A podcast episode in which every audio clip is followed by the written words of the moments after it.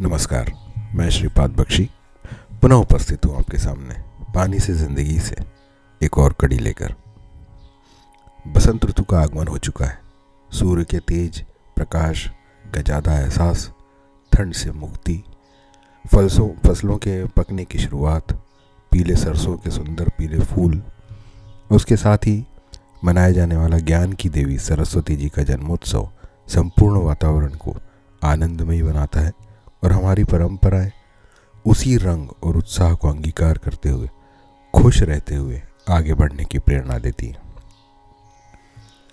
इस आनंदमयी, प्रेरणादायी स्फूर्ति भरे वातावरण में जब उत्साह अपने चरम पर हो, तब ज्ञान की देवी सरस्वती जी की आराधना और उपासना से जुड़ने के लिए इससे उपयुक्त समय नहीं हो सकता। सरस्वती जी को शिक्षा, संगीत और कला के लिए आराध्य माना गया है। ज्ञान का प्रकाश अज्ञानता के अंधकार को दूर करते हुए, विचारों में स्पष्टता लाते हुए, जीवन में सही निर्णय लेने में सक्षम बनाता है।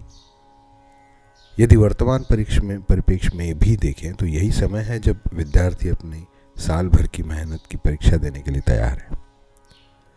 जो स्कूल की शिक्षा पूरी कर रहे हैं, वे भविष्य के लिए अपनी सोच, प्राथमिकता और रुचि के अनुरूप अपने जीवन के लिए नई राह चुनने के लिए तैयार है। ऐसे कठिन और महत्वपूर्ण समय में।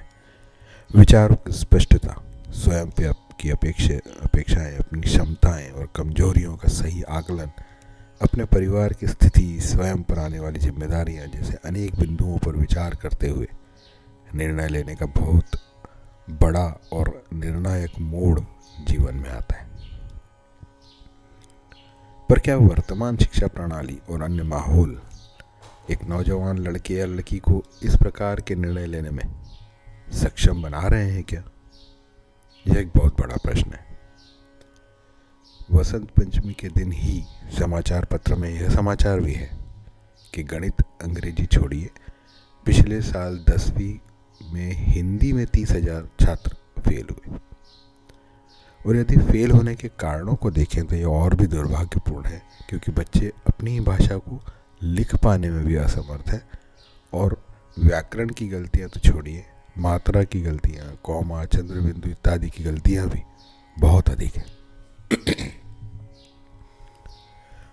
वर्तमान शिक्षा प्रणाली पर बहुत गंभीर विचार मंथन और बड़े पर जो परिवर्तन की नितांत आवश्यकता है, आठवीं तक बच्चे को फेल ना करने जैसे निर्णय विद्यार्थियों को लाभान्वित कर रहे हैं, कि कमज़ोर बना रहे हैं या बिना किसी राजनीतिक चश्मे के देखा जाना चाहिए।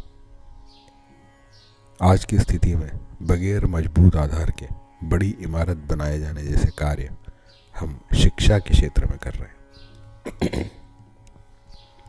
स्कूली शिक्षा पूरी कर चुका विद्यार्थी मूल विषयों व भाषा को मूलभूत रूप से समझ सके और नैतिक रूप से इतना परिपक्व हो कि स्वयं परिवार, समाज और देश के हित अहित को समझ सके, इतनी तो शिक्षा से अपेक्षा रखनी ही होगी।